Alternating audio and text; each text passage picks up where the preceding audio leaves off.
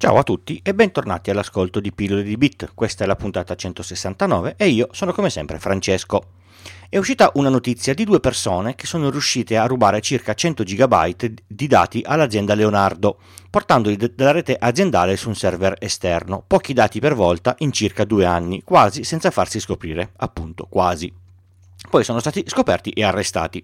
A questo punto qualcuno ha fatto un tweet esilarante, vista la quantità di errori grossolani che contiene, che vi riporto letteralmente.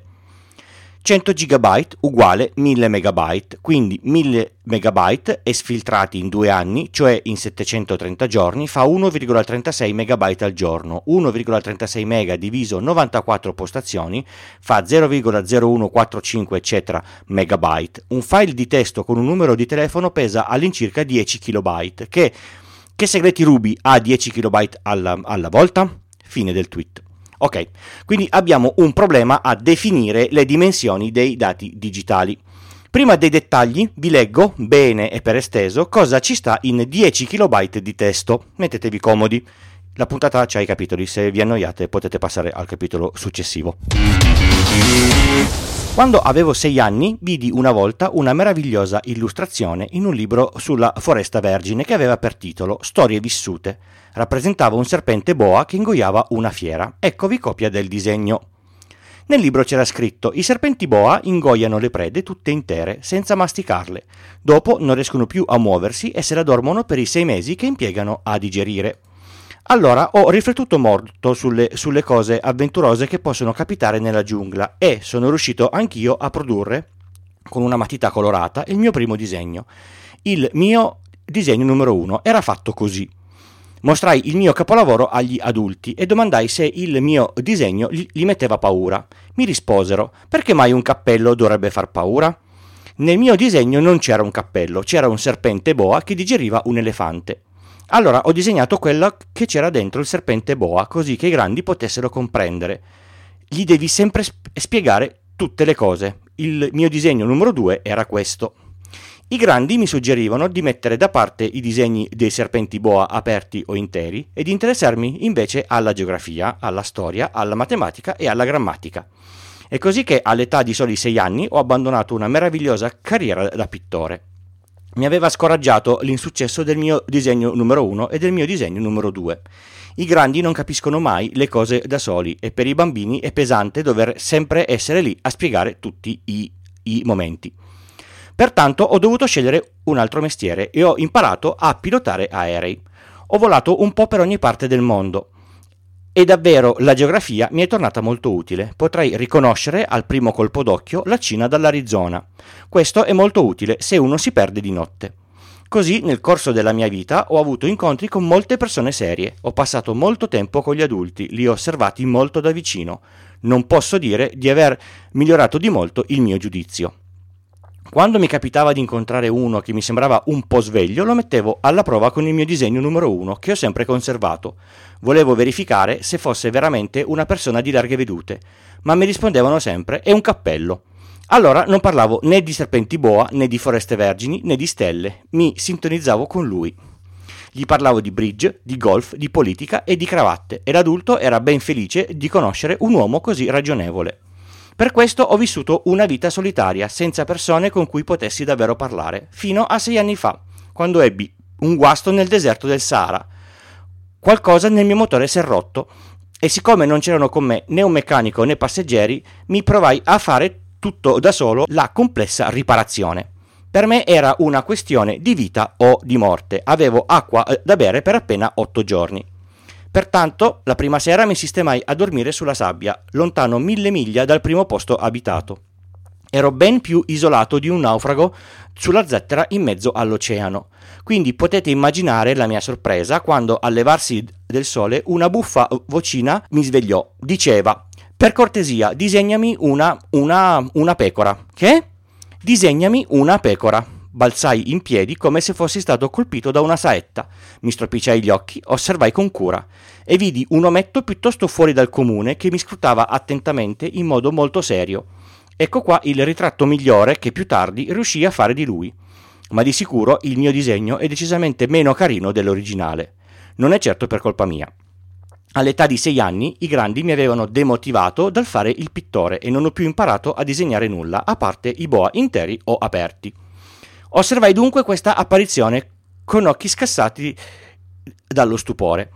Non dimenticate che io mi trovavo a mille miglia dal primo posto abitato, però il mio ometto non mi pareva sperduto, né stravolto dalla fatica, dalla fame, dalla sete o morto di paura. Non aveva affatto l'aspetto di un bambino sperduto in mezzo al deserto a mille miglia di distanza dal primo luogo abitato. Quando alla fine riuscii ad aprir bocca, gli, gli dissi: Ma cosa ci fai qui? Egli mi ripeteva con dolcezza, come se fosse una cosa molto seria. Per cortesia, disegnami una, una pecora. Quando il, mis- il, mistero è troppo impenetrabile, non si osa disubbidire. Mi sembrava così assurdo, lontani mille miglia da luoghi abitati e a rischio di morte, presi dalla tasca un foglietto di carta e una penna. Ma in quel momento mi ricordai che avevo studiato soprattutto la geografia, la storia, la matematica e la grammatica e dissi allo- all'ometto con un po' di malumore che io non, non sapevo disegnare. Egli mi rispose: Non importa, disegnami una, una pecora. Siccome non avevo mai disegnato una, una, una pecora, rifeci per lui uno dei due disegni che solo sapevo fare, quello del boa intero. Fui sorpreso di sentire l'ometto rispondermi: No, no, non voglio un elefante dentro un boa. Il boa è molto pericoloso e l'elefante è molto ingombrante. Da me è tutto piccolo, mi serve una pecora. Disegnami una, una, una pecora. E quindi la, la disegnai. La osservò attentamente e poi No, questa è già molto malata, fanne un'altra. D- disegnai questo. Il mio amico sorrise gentilmente con indulgenza. Lo vedi bene anche tu, questa non è una pecora, è un ariete, ha le corna. Dunque rifeci ancora una volta il, il, il mio disegno, ma fu respinto come i precedenti. Questa è troppo vecchia, voglio una pecora che abbia ancora molto da, da vivere. Allora, spazientito, siccome dovevo iniziare a smontare il, il, mio motore, scarabocchiai questo disegno e gliela mesi giù così. Questa è la sua cassetta, la tua pecora è dentro. Fui però molto sorpreso di vedere il viso del mio giovane giudice illuminarsi. Questo è proprio quello che volevo. Pensi che questa pecora abbia bisogno di molta erba? Perché? Perché da me è tutto piccolo. Basterà certamente. Ti ho dato una pecora m- molto piccola chinò la, ter- la testa verso il disegno. Non così piccola da oh, si è addormentata. E fu così che conobbi il piccolo principe. Impiegai molto tempo per capire da dove veniva. Il piccolo principe, che mi faceva domande in continuazione, non sembrava as- ascoltare mai le mie. Ci sono delle cose dette per caso che poco a poco mi hanno spiegato tutto. Così, quando vide il mio aereo per la prima volta, non ve lo sto a, a disegnare, è un disegno troppo complicato per me, mi, mi domandò: Cos'è quella roba? Non è una roba, vola, è un aereo, è il mio aereo. Ero fiero di fargli sapere che io volavo, però lui esclamò: Come? Tu sei caduto dal cielo? Sì, confermai modestamente. Ah, questa è buffa. E il piccolo principe scoppiò in una risata così graziosa che mi irritai molto. Desidero che i miei guai vengano presi sul serio. Poi aggiunse: Dunque, anche tu vieni dallo spazio. Da quale pianeta vieni? All'improvviso intravidi uno, spi- uno spiraglio nel m- mistero della sua presenza. Lo interrogai in modo brusco. Dunque tu vieni da un altro pianeta? Ma non mi rispose. Scosse dolcemente la testa guardando il mio aereo. Di sicuro con quello non puoi essere venuto da molto lontano. Divenne pensieroso, poi trasse la mia pecora dalla tasca e si immerse nella contemplazione del suo tesoro. Potete ben immaginare quanto incuriosì di quella mezza confidenza sugli altri pianeti. Dunque eh, mi sforzai di, di saperne di più. Tu da dove vieni, ometto mio? Dov'è casa tua? Dove porterai la mia pecora? Mi rispose solo dopo aver riflettuto in silenzio. C'è di buono che la cassetta che mi hai dato servirà da riparo per la notte. D- di sicuro. E se tu sarai gentile ti darò anche una corda per tenerla legata durante il giorno e un paletto. L'affermazione parve turbare il piccolo principe. Tenerla legata, che buffa idea. Ma se non la tieni legata andrà in giro e si, e si, e si perderà. Il mio amico scoppiò a ridere un'altra volta. Ma dove vuoi che vada? Non importa, dritto davanti a sé. Allora il piccolo principe ribatte serio. Non fa nulla, dalle mie parti è tutto talmente piccolo. Forse con una punta di malinconia aggiunse. Dritto davanti a sé non si va molto lontano. Così ero venuto a, a, sapere una seconda cosa molto importante. Il pianeta da cui proveniva era a malapena più grande di una casa. Questo non poteva lasciarmi stupefatto. Sapevo bene che oltre ai pianeti di grandi dimensioni come la Terra, Giove, Marte e Venere, ai quali noi abbiamo dato un nome, ce ne sono centinaia d'altri che talvolta sono così piccini che a stento si possono localizzare con un telescopio. Quando un astronomo ne scopre uno, gli dà un numero per nome, lo chiama per esempio l'asteroide 3251. Ho validi motivi di ritenere che il pianeta da cui proveniva il piccolo principe fosse l'asteroide B612. Questo asteroide non è stato visto che una sola volta, nel 1909, da un astronomo turco. In quella occasione aveva tenuto una notevole eh, relazione sulla sua scoperta al Congresso internazionale d'astronomia. Tuttavia i colleghi non l'avevano preso sul serio a causa del modo in cui si era vestito. Gli adulti sono fatti così. Fortunatamente per la reputazione dell'asteroide B612, un dittatore turco impose al suo popolo, pena la morte, di vestirsi al modo degli europei. Nel 1920 l'astronomo comunicò una seconda volta la sua scoperta, presentandosi con un abito molto elegante, e questa volta tutti gli, gli diedero retta. Se vi ho raccontato tutti questi dettagli sull'asteroide B612 e se vi ho comunicato il suo numero, è per come sono fatti gli adulti. Gli adulti amano le cifre. Quando gli raccontate un, di un nuovo a, eh, amico che vi siete fatti, mai vi domanderanno qualche cosa di essenziale, non vi chiederanno mai com'è il suono della sua voce, quali sono i suoi giochi preferiti, colleziona farfalle. Invece vi domanderanno quanti anni ha, quanti fratelli ha, quanto pesa, quanto guadagna suo, suo, suo padre. Solo sapendo queste cose crederanno di conoscerlo. Se voi direte a un adulto ho visto una bella casa in mattoni rosa con dei gerani alle finestre e dei colombi sul tetto, non riusciranno a immaginarsela. Ecco cosa gli dovete dire. Ho visto una casa da 100.000 franchi. Allora esclameranno ma quanto è bella. Così, se voi gli, gli, dite la prova che il piccolo principe è esistito veramente sta nel fatto che era meraviglioso, che rideva e che voleva una, una, una pecora, quando uno vuole una pecora, è la prova che esiste loro scrolleranno le spalle e vi tratteranno da bambinetto. Invece, se gli dite il pianeta da dove viene è l'asteroide B612, allora si convinceranno e vi lasceranno in pace senza farvi troppe domande. Sono fatti così, non li biasimo. I bambini devono essere molto indulgenti con gli adulti. Ok, adesso che avete capito che in 10 KB non ci sta solo un numero di, eh, di telefono, iniziamo dalle basi dei dati. Per chi non lo avesse letto, vi consiglio caldamente di leggere Il piccolo principe. È un eh, libro libero da diritto di autore, L- lo trovate gratis praticamente ovunque. C'è anche su Audible, letto da qualcuno più bravo di me. Un bit è un'informazione più piccola, è la più piccola che un computer può memorizzare, può avere valore 0 o 1, non ci sono vie di mezzo e non ci sono informazioni più piccole. Se aggreghiamo i bit, 8 per volta, otteniamo un byte.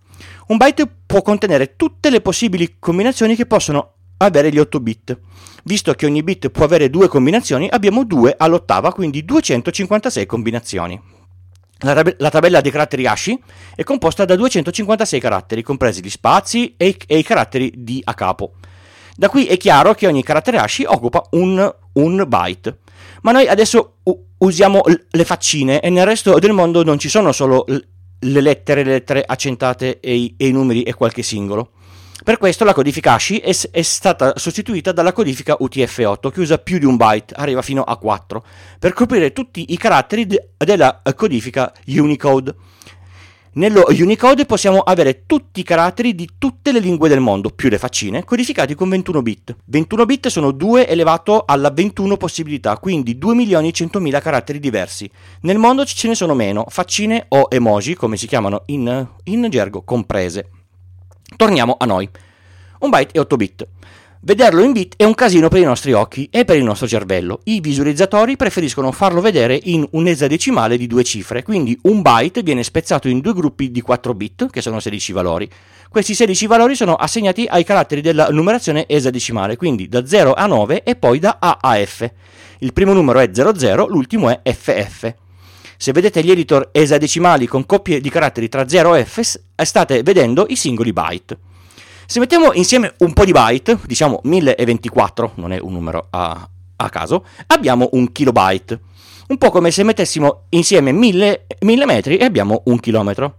Solo che in, in binario i, i multipli sono per 1024 e non 1000. anche se spesso per arrotondare si, eh, si fanno i conti con mille tondi, ma non si fanno proprio i calcoli giusti giusti. Per arrivare a un megabyte, per logica, servono 1024 kilobyte. Il testo del piccolo principe, che ho letto poco fa, occupa circa 10 kilobyte. I nasci sono circa 10.240 caratteri, spazi, segni di punteggiatura e a capo compresi, altro che un numero di, di telefono. Vi faccio i conti io. Un megabyte è composto da 1024 per 1024 byte, quindi 1.048.576 byte. In un milione di caratteri ci sta un libro intero, se scritto in solo testo. Certo che se iniziamo ad aggiungere formattazione, grafici, immagini, impaginazione e tutte queste informazioni di contorno occupano dello spazio e lo, rubano al testo. Per questo un documento Word occupa più di quello che potrebbe occupare un semplice testo contenuto al suo interno. A essere precisi e pignoli non è vero, perché i documenti di tipo DocX sono salvati sul disco come documenti compressi, quindi occupano molto meno spazio di quello che in realtà sono. Sì, l'informatica è un mondo molto complesso. Se volete saperne di più sulla compressione vi rimando alla puntata 22 dove Alex eh, Racuglia ne ha parlato diffusamente e molto bene. A volte vi accorgerete che un file, soprattutto quelli piccoli, occupano sul disco uno spazio molto più grande di quello che in realtà sono. Questo perché i dischi lavorano per cluster che sono allocabili per intero. Quindi, se un file è più piccolo di un singolo cluster, ri- risulterà occupare lo spazio sul disco come se fosse grande come tutto il cluster. Un po' come in questo periodo, che gli ascensori seppur grandi possono essere p- presi da una sola persona. Una persona entra e lo riempie tutto, anche se in effetti per il 90% del suo spazio l'ascensore è vuoto. Una nota importante. Quando parliamo di velocità, di solito l'unità di misura è espressa in bit al secondo e non in byte al secondo, quindi quando vi vendono la fibra a 100 mega sono 100 megabit, non 100 megabyte, quindi per trasferire 100 uh, megabyte ci vanno 8 secondi e non 1. Ovviamente in un mondo ideale dove la connettività funziona, non ci sono disturbi, eccetera, eccetera, eccetera. Se abbiamo 1024 MB, arriviamo all'unità di misura superiore, 1 GB, che equivale a 1024 per 1024 per, per 1024 byte, per un totale di 1 miliardo 73 milioni 741.824 byte. L'avevo calcolato prima, eh. I famosi 100 GB rubati all'azienda Leonardo di, di, cui parlavo a inizio puntata sono circa 100 per 1024 MB, pari a 102.400 MB, non come dice l'esperto, era, era tra virgolette, del tweet 1000 MB. Per farvi un'idea delle dimensioni, i primi film pirata in DivX, quando ancora non c'era l'HD, stavano quasi comodamente su un CD-ROM, quindi circa 600 MB, poco più di metà di un, di un gigabyte. I film che erano venduti sui DVD occupavano tra i 2 e i 4 GB circa, perché la compressione dei DVD video era molto blanda, pur avendo loro una risoluzione davvero infima. Arrivavano a, al massimo a 576 linee per fotogramma. Mi domando ancora come facessimo a dire che erano di, alta qualità. Un film in Blu-ray in Full HD può arrivare a occupare qualche giga. Se scaricate film pirata in Full HD vi accorgerete che la dimensione oscilla tra 4 e 8 giga circa. In alcuni casi va anche un, un, un po' di più, ma lì è, è, è molto, fa anche molto la, la, la, parte dell'audio in base a quanti canali eh, eh, ci sono. Ma perché scaricare film pirata oggi che ci sono servizi di streaming così comodi e alla portata di, di tutti? Un Blu-ray ha la capacità di 25 GB, così per indicazione, ma tanto ormai i supporti ottici stanno morendo tutti. Dopo il gigabyte, se moltiplichiamo per 1024, abbiamo il terabyte, che è circa 1100 miliardi di byte. Quando comprate un disco da 4 tera, comprate un disco della capacità di 4400 miliardi di byte, anche se poi in effetti sono un po' meno a causa del tipo di formattazione del disco che viene fatta per tutta una serie di approssimazioni. Con 1024 terabyte passiamo al petabyte, uh, roba che nella casa dei comuni uh, mortali per il momento n- non è ancora arrivato, ma credo che non tarderà ad arrivare visto che abbiamo dischi singoli da 32 tera. Chissà che cosa succederà tra qualche anno. Chiudo con i 1024 petabyte, chissà se puzzano. Scusate per ottenere un exabyte. Qui faccio difficoltà a immaginare cosa potrebbe occupare tanto spazio. Magari nei data center dei provider più grandi al, a, al mondo lo sanno e, e, e ne maneggiano molto più di uno. Bene, come potete contattarmi e interagire con la community del podcast? In un sacco di modi. È tutto indicato sul sito pillole di bit col punto prima dell'it eh, che ho stato da, da Terdai, quindi se volete anche mettere voi il vostro, il vostro sito da loro che sono bravi, scrivete a domini.terdai.it. Sul sito ci sono sempre tutti i link di cui parlo in puntata, quindi potete stare tranquilli che li recuperate tutti anche se state ascoltando in macchina. Mi trovate su Twitter all'account pillole di bit o col mio personale cesco underscore 78. Per scrivere cose più dirette e più lunghe c'è la mail pillole di bit gmail.com. Per chi ama la riservatezza si può usare la chiave pubblica PGP che, che trovate sempre sul sito. La community la trovate sul nuovo forum extra.pillole di bit col punto prima delete slash forum o sul gruppo Telegram. Io personalmente preferisco il forum. Se il podcast vi piace potreste pensare a una donazione singola o un abbonamento con importo a scelta. Tutte le istruzioni sono, guarda un po', sul sito. Potete donare senza spendere usando i link sponsorizzati su Amazon che trovate sul sito. Entrate tramite quelli, fate i vostri acquisti e, e, a me potrebbe arrivare una piccola percentuale di quello che spendete senza che a voi il prezzo salga.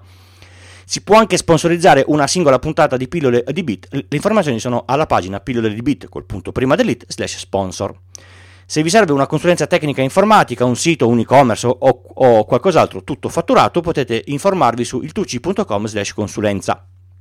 Se non ve ne siete ancora accorti, faccio un nuovo podcast con uscita irregolare e parla di videogiochi. Se vi interessa lo trovate su pillole di bit col punto prima delete slash pdv, pillole di videogiochi. Se potete ascoltare questi podcast senza che io sia andato al manicomio dovete eh, ringraziare Alex Raccuglia che col suo fantastico eh, producer per macOS mi risparmia ore e ore di lavoro di montaggio. Grazie Alex.